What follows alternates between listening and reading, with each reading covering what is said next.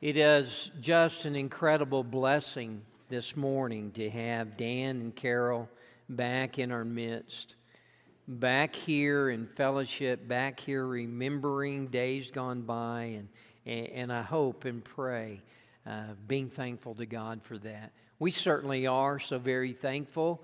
Um, Carol's sitting over here if you haven't s- seen her, but let me just ask us, just real quickly, just to show them our appreciation for the 12 years that Dan stood and Carol was here helping to minister this congregation and guide us and bless us in Christ. We're so thankful for that, for those years.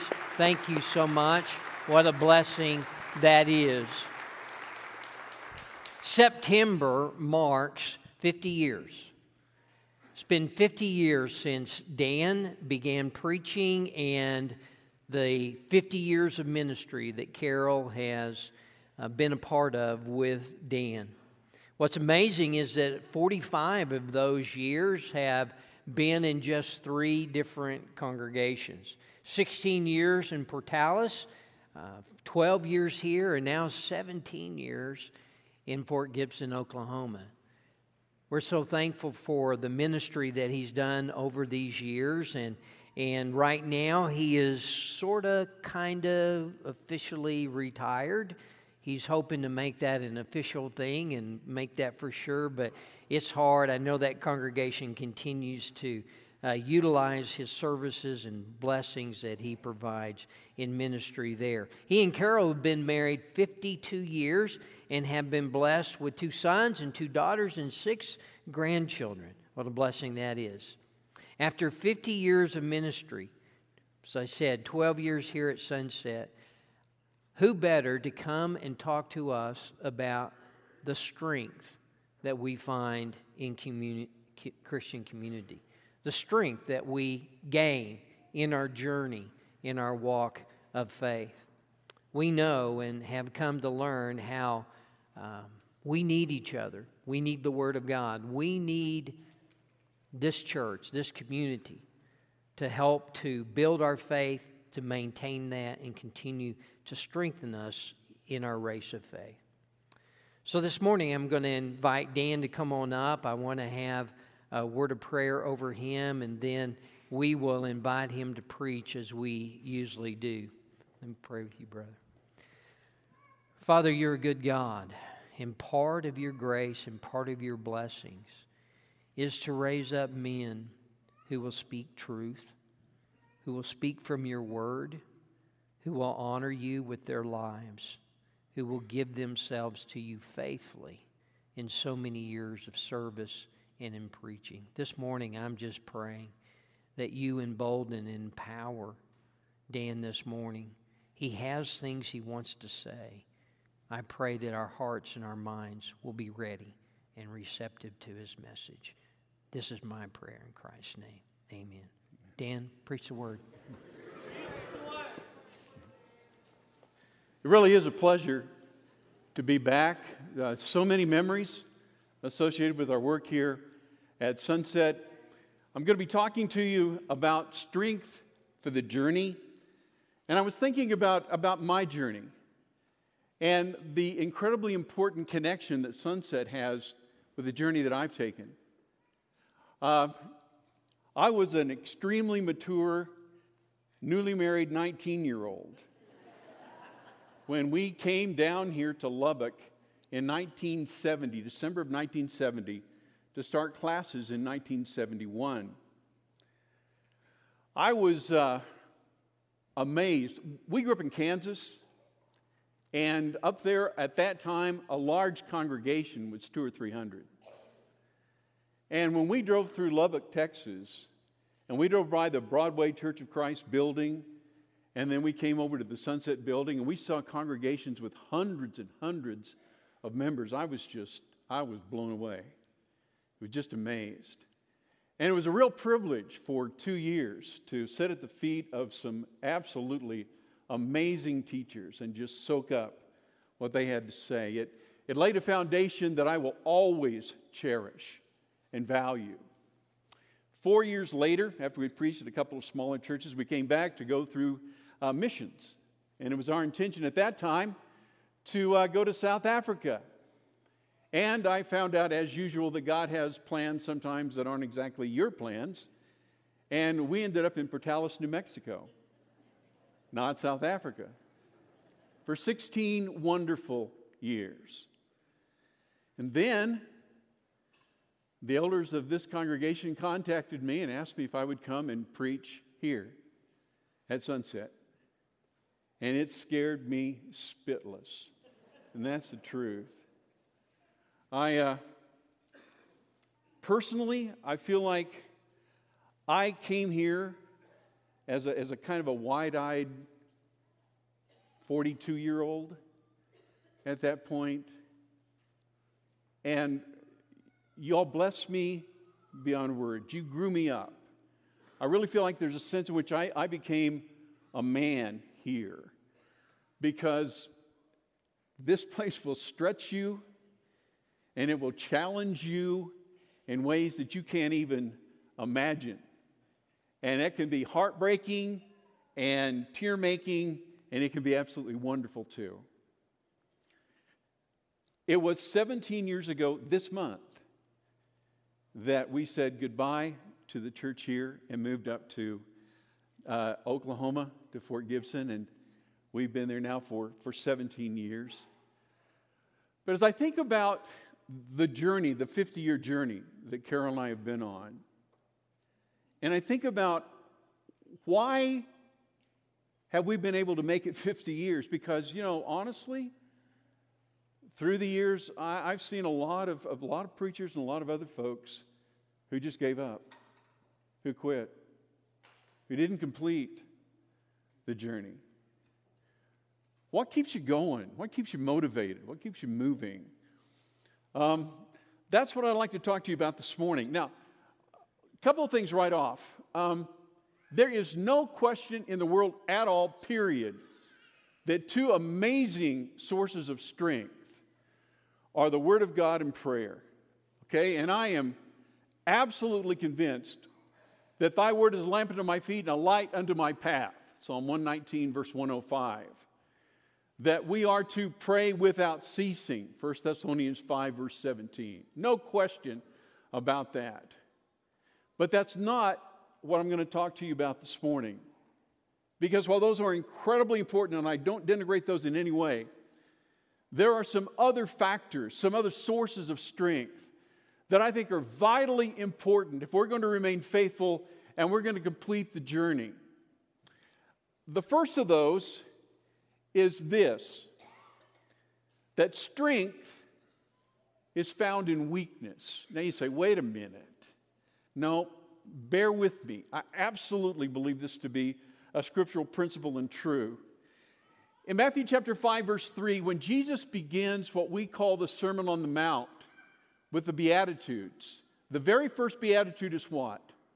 Blessed are the poor in spirit, for theirs is the kingdom of heaven. Poor in spirit, literally dirt poor. Right off the bat, Jesus is saying if you really want to prosper, if you really want to be blessed, you better understand how needy you really are. In 2 Corinthians chapter 12 verse 10, in a thought-provoking, very insightful sharing, Paul says, you know, I received all these revelations from God. And God knew that I was going to struggle with pride because of those. And so he allowed this thorn in the flesh to afflict me. Now we don't know what the thorn in the flesh was. A lot of speculation. I personally I think he it was his eyesight because of some things he says to the Galatian brethren. But regardless of what it was, he says, I beg God three times, please take this away, take this away, take this away. And then he gives God's response in verse 9 of 2 Corinthians 12. My grace, God says, my grace is sufficient for you, for my power is made perfect in weakness. And so in verse 10, as you see on the screen, Paul will say, when I'm weak, That's when I'm strong. I get it, God. I thought I could do it. I thought I had, you know, he's the Pharisee of Pharisees, right, man? He's got training at the feet of Gamaliel. This man has it together. This man knows the scripture. This man has the courage and all this. And then he says, Ah, you know, now I understand. I realize I cannot do it without him. It's only when I recognize my weakness that I'm really going to be strong. And so you're at your strongest when you accept and embrace your weakness. It's only then that you'll turn to the true source of strength. And that true source of strength is the Lord. In Exodus 33, verse 15, Moses, you know, he's led the people out of Egypt. They've crossed the Red Sea. They're at Mount Sinai. The mountain's trembling. Um, earthquakes, thunder, lightning, all this. They're seeing the manifestations of God's power. And in the midst of all of this, Israel will do what? They will worship a golden calf. Wow. And Moses is supposed to lead these people. Listen to him, chapter 33, verse 15.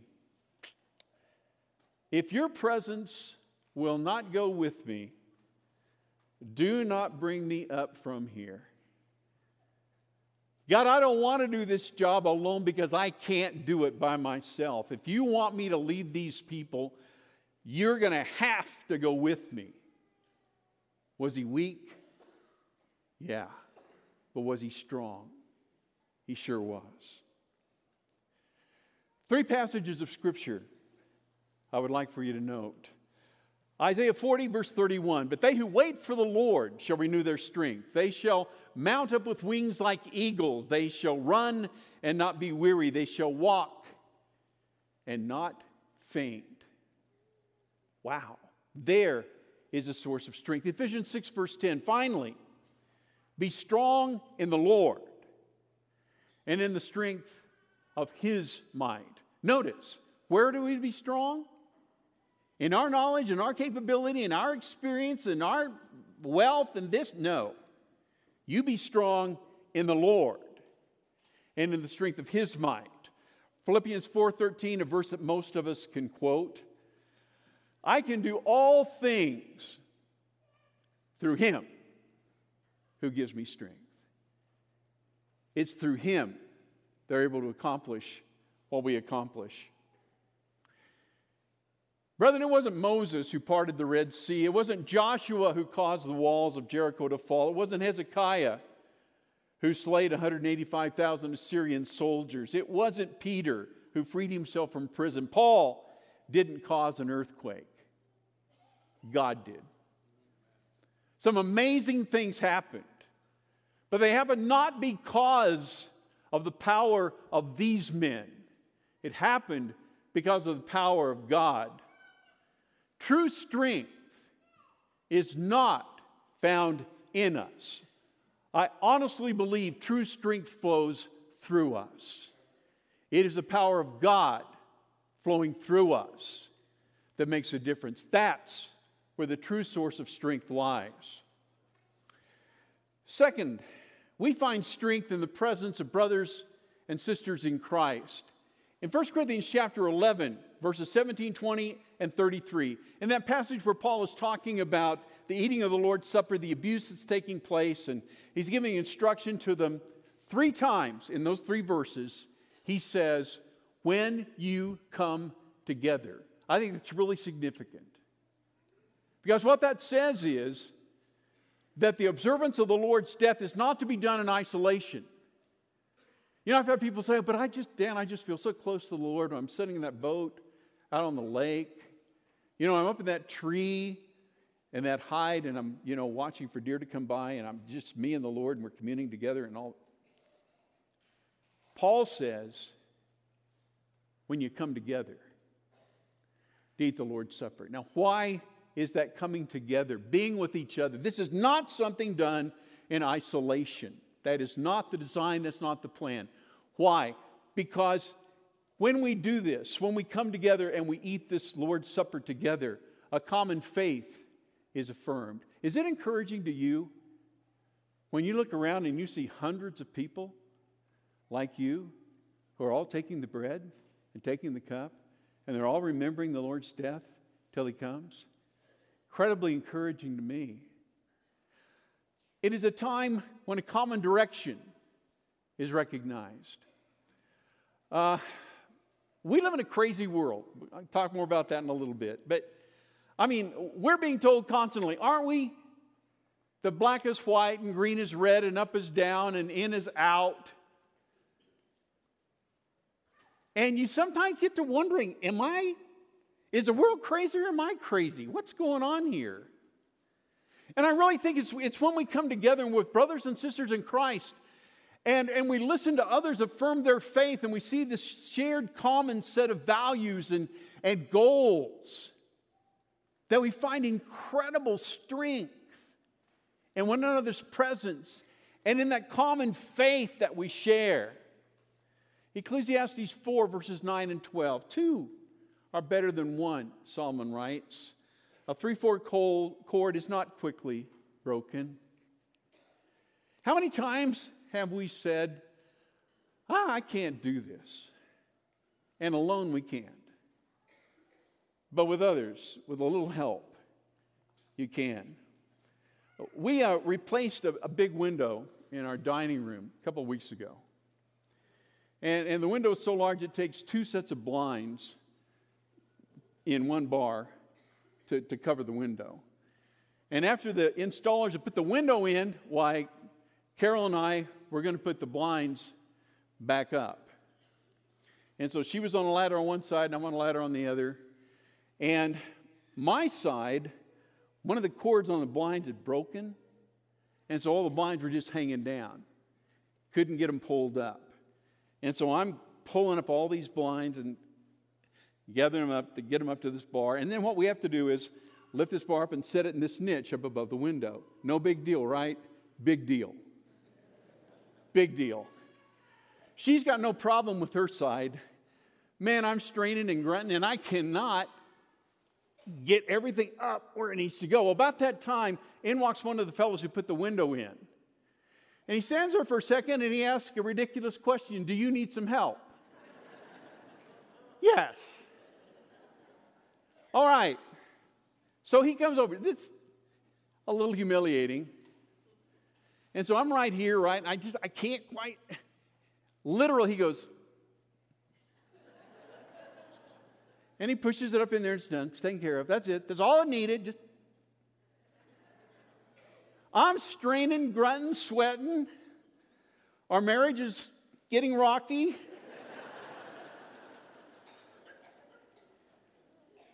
Mm. that's all it took. How often do we do that, huh? We strain and we grunt and we groan and we push and we cry and oh, we're so aggravated and we won't ask for help. And maybe all we need is just, and it'll be taken care of. That's the beauty of coming together. That's the beauty of being with one another. It's amazing and it's a gift. Therefore, encourage one another and build one another up, just as you are doing. 1 Thessalonians 5, verse 11. And very importantly, we, we find strength in the example of others. You know, Paul will write in 2 Corinthians, 1 Corinthians chapter 11, verse 1, Be imitators of me as I am of Christ. I'd love to spend some time talking about that because that just intimidates me to death. I mean, I, I think about that in light of can I say to my two boys and my two girls, follow dad like dad follows Christ? Woo! Can you say that to your kids? Mama? Can you say to your children, Sweethearts, follow me like I follow Jesus. That is a mouthful. That is a challenge. But here's the fact we learn by imitating. All of us do. Every single solitary one of us are great mimics. And much of what we know to do, we know because we mimic. How did you learn to eat out of a bowl? How did you learn to use a spoon? How did you learn to walk? You mimicked. That's how you did it. And I really believe that when it comes to the Christian virtues, so much of it is a matter of us mimicking and imitating what we see. When we're fellow Christians, we see the Christian virtues lived before us. And man, that, that's what puts meat on the bone, you see. And that's what really reaches me. I mean, it's, it's fine to theoretically and esoterically talk about, oh, how beautiful forgiveness is or how wonderful agape is and this kind of thing. And not denigrating that, but what I'm saying is, where it really finds its power is when you see it lived, when you see it changing people's lives.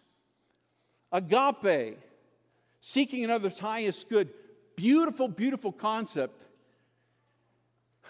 Back up in Fort Gibson for years, years, I watched Sammy Moore every Sunday morning, every Sunday night, every Wednesday night, push Ginger in a wheelchair into the building, into the auditorium. Ginger didn't know Sammy, didn't know any of us, didn't know what was going on. But Sammy, he said, she doesn't know me, but I know her. And that man bathed her and clothed her and fed her and took her to services when the doors were open for years. When Paul says in Ephesians chapter 5 that husbands are to love their wives, agape their wives, like Christ loved the church, you could not preach a sermon as powerful as Sammy Moore's and telling me and telling every other man there, hey, here's what it means to love your woman, guy. Here's what it means till death do us part. Here's what it means for richer, for poorer, in sickness and in health. All right? There, it's lived and you see it, and it challenges you down to your toenails. And it makes you realize how special that agape is. Commitment. Cline Paden and I were driving to an appointment one afternoon. A couple wanted to visit with us. Uh, Cline's health was declining. And as we were driving down the street, we were in a neighborhood. Cline said, Dan, would you pull over to the side to stop? And so I pulled over to the side of the street, and Cline opened the door and vomited out on the grass. Vertigo was just really, really giving him a hard time. I said, Cline, brother, we need to go back to the building. No. We are going to go see this couple. We're going to keep this appointment. If you know Cline Paden, you don't argue with Cline Paden. Okay? We kept the appointment. You can talk about commitment all you want, man. That's commitment. When you see it lived, you see a man dedicated like he was that. There's no substitute for that. And you're not going to get that in isolation. You're not going to get that sitting at home by yourself watching the TV. That's not where it's going to come. It's going to come when you're with other brethren. You have the opportunity to set an example for them, and they have an opportunity to set an example for you. Third point strength of the journey is going to be found in our unwavering commitment to the King of Kings and the Lord of Lords. Brothers and sisters, we have been blessed above all people to be adopted into the family of God, as Paul writes in Romans chapter 8, verses 12 through 17. In 1 Peter chapter 2, verse 9, Peter will make mention of the fact that we are a royal priesthood. A priesthood, then, that serves God by offering our bodies as living sacrifices. Romans chapter 12 and verse 1. But here's the thing that's an incredible blessing and one we should never take for granted that we're children of God. We're part of the kingdom of God. Brothers and sisters, your royalty, do you, do you, do you think about that? Your royalty. You are children of the king. He has given you tremendous blessings. And I believe we owe him a tremendous commitment. We're citizens of a kingdom that is not of this world. And it's important we understand that. As members of the royal family, as citizens of the kingdom of God, I believe we have certain rights that we need to hold to fiercely and proudly. And I believe that in holding to those rights, living our lives according to those rights, we find great strength. We find great strength in each other. We find great strength in the examples that we see about us. Let me share with you very quickly four rights that I, I really want you to hold on to and think about. Number one,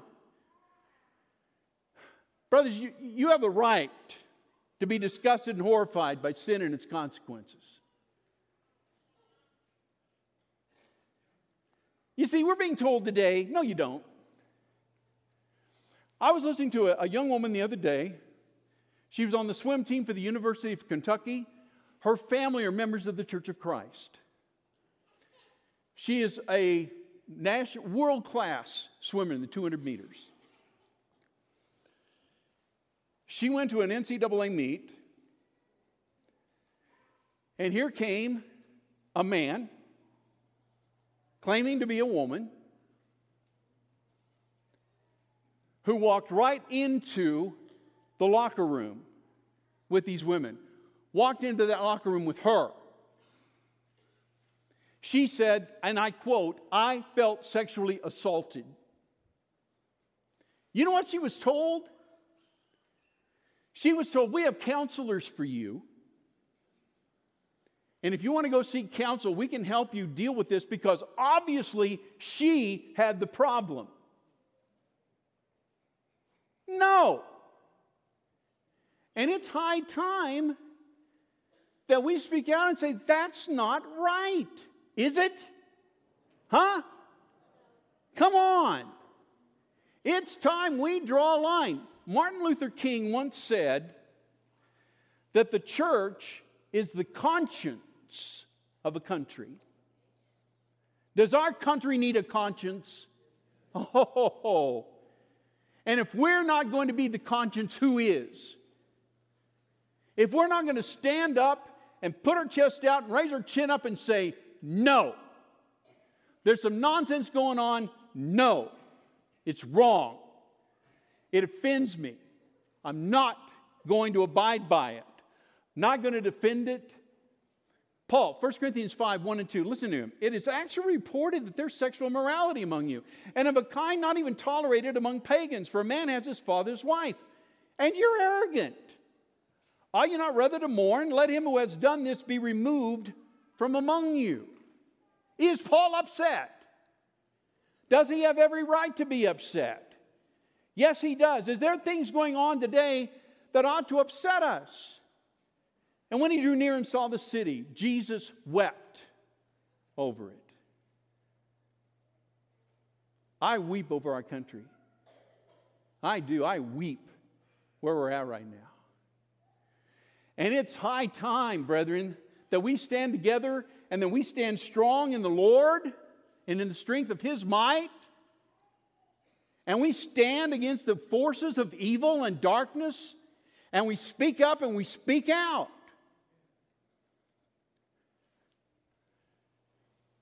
I was born in Kansas, raised in Kansas. I'm ashamed of Kansas. Not because of football either. I, well, kind of, but. No, a few weeks ago, they voted to keep abortion legal and available in Kansas. I never thought they'd do that, but they did. You know what really got me? And I still have a hard time processing this. They're showing the crowd just roaring, just happy as they can be because, wow, we've preserved the right of a woman to kill her child, unborn child. And one of those celebrating is a young mother holding a baby. Oh, I don't get it. I don't understand. How can this be? How can you hold this child and celebrate the fact that other women are killing their unborn children. Brother, if, if, this doesn't break your heart and offend you, what's going to? And you have a right, and I believe an obligation, to be offended and to speak out. Secondly, You have the right to refuse to lie. The laws of the Creator are more important than the feelings of the creature. No one has the right in God's eyes to force me to lie to reinforce their fantasy. Psalm 52, verse 3 You love evil more than good and lying more than speaking what is right. Woe to those who call evil good and good evil. Isaiah 5, verse 20. I spoke at Red River this summer. On the way out there, we stopped in Guymon, Oklahoma, spent the night. We're signing in at a motel there. And I asked the fellow who behind the desk, Is there, uh, Are there any restaurants in the area that would be good places to eat at? And he said, Oh, yes, ma'am. There's, there's several. And as soon as he said, Yes, ma'am, he blanched. And I could tell he was horrified. And he was expecting me, I think, to get upset because he had misgendered me or whatever, I don't know. And I said, he apologized. I said, come on, no, no big deal. We're living in a society that's paranoid. A society that doesn't know how to talk to each other because we don't know what pronoun to use. Listen. What does the scripture say? God made man and woman, right? Read Genesis 1 and 2. That's, that's how God did it. He made man and woman. And if a man wants to live like a woman, he'll choose to live like a woman. I'm not going to call him a woman. That's a lie. I have a greater obligation to God than I do the feelings of somebody else. And we need to understand that. We must uphold truth. Somebody's got to. Who's going to do it if you don't? Would you answer me that? If we don't stand up, if we don't speak out, if we don't do it, who will? We moan and groan and carry on, don't we? We're being afflicted and picked on and pushed around. Grow a backbone, spiritual backbone. You're a child of the king.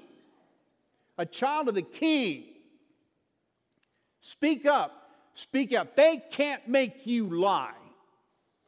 Okay? We have this problem, you see, today, real quick. People have gotten moral and legal confused. And they think because man makes uh, something that's immoral legal, therefore it's moral. No, it's not. No, it's not. It's that simple. Just because a government passes laws and says, well, this is legal, that does not make it moral and it doesn't make it right in the sight of God. It is, it is legal in certain counties in Nevada to practice prostitution. That does not make it moral. It is legal in Oregon now to pretty much shoot up, sniff up, snort up whatever you want into your body. It's legal. That doesn't make it moral.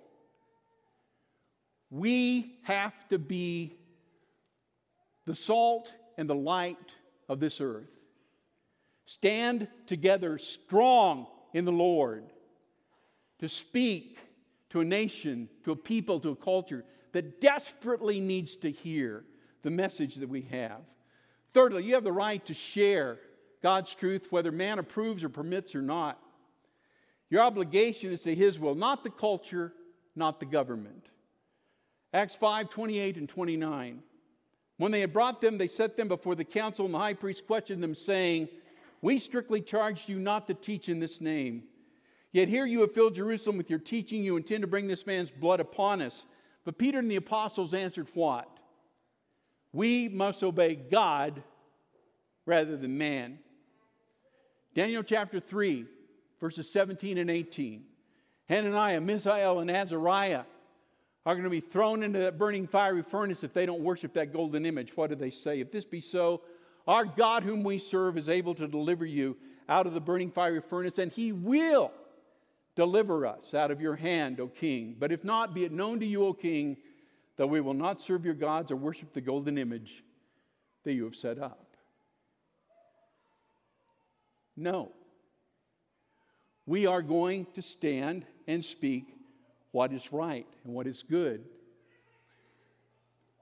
We have a very, very fruitful prison ministry at Fort Gibson. Through the years, we have literally baptized thousands of prisoners in the state prisons in Oklahoma, thousands, and made difference made a real difference in the lives of, of, of, of many, many, many people. The state encourages us to go into the prisons, encourages us to share God's word with prisoners. Why? Well, because it makes better prisoners. They are more compliant. They're easier to get along with. They follow the rules a lot better. They're not fighting with each other and all that. They, they make the prisons a better place. Yeah, you come on in. Now, I can't go to Fort Gibson Middle School and teach a Bible class. But I can go out to prison and teach prisoners the Bible. Explain that to me. What sense does that make? Shouldn't we be in an ongoing way preventing instead of waiting until these people have done such heinous things that society says they need to be locked up in order to go and share the good news with them? What I'm saying is, we don't need to be ashamed of the gospel of Christ. It changes lives. And as much as the world is dragging its heels and trying to slow things up, that is a fact. We have the answer. We just need to share that answer and not be ashamed to share that answer. Finally, as a Christian, we have the right and the obligation to share God's truths. What man declares hate speech, God would call agape speech. Pointing out sin and its consequences is not hateful. It's not hateful, it's loving. We live in a day and time where if you disagree with somebody, you hate them. I don't know how we got there. There's some very interesting articles and stuff you can read that discuss the psychology of what's going on there. Uh, but we're there. Well, you disagree with me, so you hate me. No, I don't. I can disagree with you and love you. Love you deeply, care about you deeply. you know what's interesting is people talk about Jesus. Well, Jesus was never mean to people. Jesus, eh, eh, Luke 7 44 through 50. Jesus is invited to the house, remember, of Simon the Pharisee. Do you hear him? Man, this is, this is the meek and mild Jesus who will go to the cross, the Lamb of God. Yeah, this is also the Lion of Judah, folks. And when he turns to Simon and he says, Simon, you invited me to your house, and you did not give me water to wash my feet. You didn't greet me with a kiss. You didn't give me oil to anoint my head. In other words, Bud, you were rude. You were rude to me.